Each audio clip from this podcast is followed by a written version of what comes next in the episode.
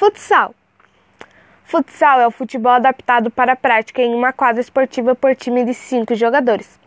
As equipes, tal como no futebol, têm como objetivo colocar a bola na meta adversária, definida por dois postes verticais limitados pela altura por uma trave horizontal.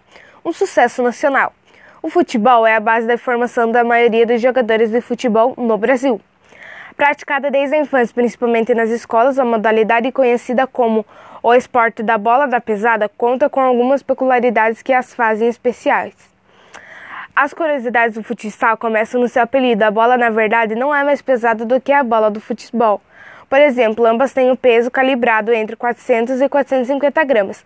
Mas, claro, devido ao menor tamanho, a pressão comprimida faz com que a bola de futsal pareça mais pesada.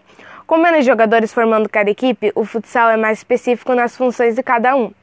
Os quatro jogadores de linha dividem os papéis de back, normalmente um defensor com bom passe, ala, que pode ter características diversas atuando de acordo com a necessidade de equilíbrio do time em quadra, e o pivo, âncora ofensiva com boa capacidade de marcar gols. O goleiro não fica só debaixo das traves, como no campo. Ele quase sempre aparece como libero em ações pontuais, pode subir com a bola e finalizar em situações de contra-ataque e ser o goleiro linha quando a equipe precisa reverter um placar adverso, sendo o próprio goleiro ou um jogador de linha com a camisa do goleiro. O goleiro linha, inclusive, também tem sido explorado como um quinto fator com a bola nos pés. Quando o quesito é posse de bola com a vantagem numérica de jogadores, a equipe usa a seu favor a posse de bola, passando-a de um lado para o outro em busca de uma oportunidade contundente de gol, mas deixando seu gol completamente aberto. O técnico brasileiro Cacau da seleção do Cazaquistão costuma usar bastante desse artifício.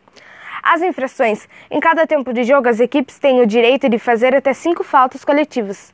Se no mesmo período uma equipe ultrapassa esse limite marcando a sexta ou mais, ela é penalizada com um tiro livre direto para o adversário. O tiro livre é cobrado de uma marca que fica a 10 metros do gol.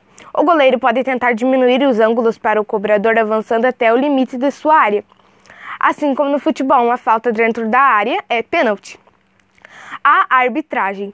São dois os responsáveis pela arbitragem em quadra no futsal: um árbitro principal, o mais experiente e gabaritado da dupla, ou seu companheiro, o árbitro auxiliar ou adjunto. Eles ficam cada um em um dos externos da quadra, dividindo as marcações das faltas e periciando saídas de bola, entre outros lances importantes. Fora de quadra, na mesa técnica, fica um responsável pela cronometragem da partida, seja através de um placar eletrônico ou em um relógio cronômetro. E o mesário anotador que reporta na súmula o que acontece em quadra, como faltas, cartões, gol e etc. O impedimento. Com uma dimensão reduzida em comparação ao campo de futebol, a regra do impedimento não existe no futsal. Existiu até o fim da década de 80 e o início dos anos 90. Hoje em dia, o jogo se baseia muito no contra-ataque por conta dessa possibilidade de explorar o melhor posicionamento em quadra. Em razão da velocidade do jogo e do melhor uso do pivo, o impedimento seria praticamente inviável, mudando o esporte como um todo, desde a disposição tática até as estratégias adotadas em quadra. As substituições. No futsal são menos jogadores, mas as substituições são limitadas. Todos os jogadores relacionados para uma partida podem ser utilizados entrando e saindo da quadra a qualquer momento. Times mais entrosados ou mais bem treinados conseguem efetuar substituições para um ataque, uma defesa específica ou situações como um escanteio ou cobrança de falta. Tudo isso em segundos, o que pede atenção total dos jogadores no banco de reservas o tempo inteiro.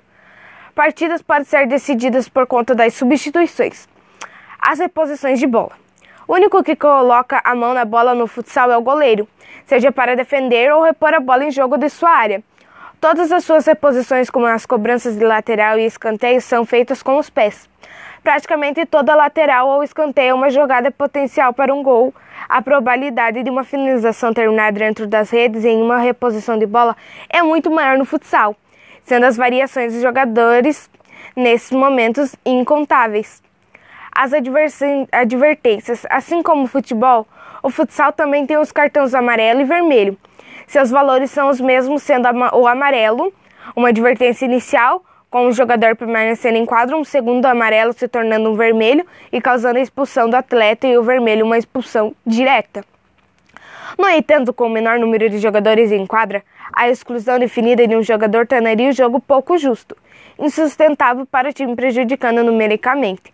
Por isso, no futsal, o jogador expulso não pode voltar à quadra, mas pode ser reposto por outro jogador nas seguintes situações: após dois minutos ou depois de um gol sofrido por um, sua equipe. A quadra de jogo. O tamanho ideal da quadra de futsal é de 40 de comprimento e 20 de largura. E as competições oficiais têm a recomendação de seguir esse padrão em uma comparação direta. Uma quadra de futsal tem nove vezes menos espaço de jogo do que um campo de futebol, ou seja, representa um décimo de um campo. Esse tamanho faz com que um jogador de linha corra uma média de 6 km por jogo em comparação aos 10 km de um jogador de futebol. No entanto, as movimentações costumam ser mais intensas e explosivas, pedindo respostas anaeróbicas dos atletas. A globalização. A modalidade está entre as três mais praticadas no Brasil, principalmente nos inferiores, na base e nas escolas em um recorte mundial. O futsal é reconhecido praticado em mais de 100 países, cumprindo inclusive com os requisitos para se candidatar como um esporte.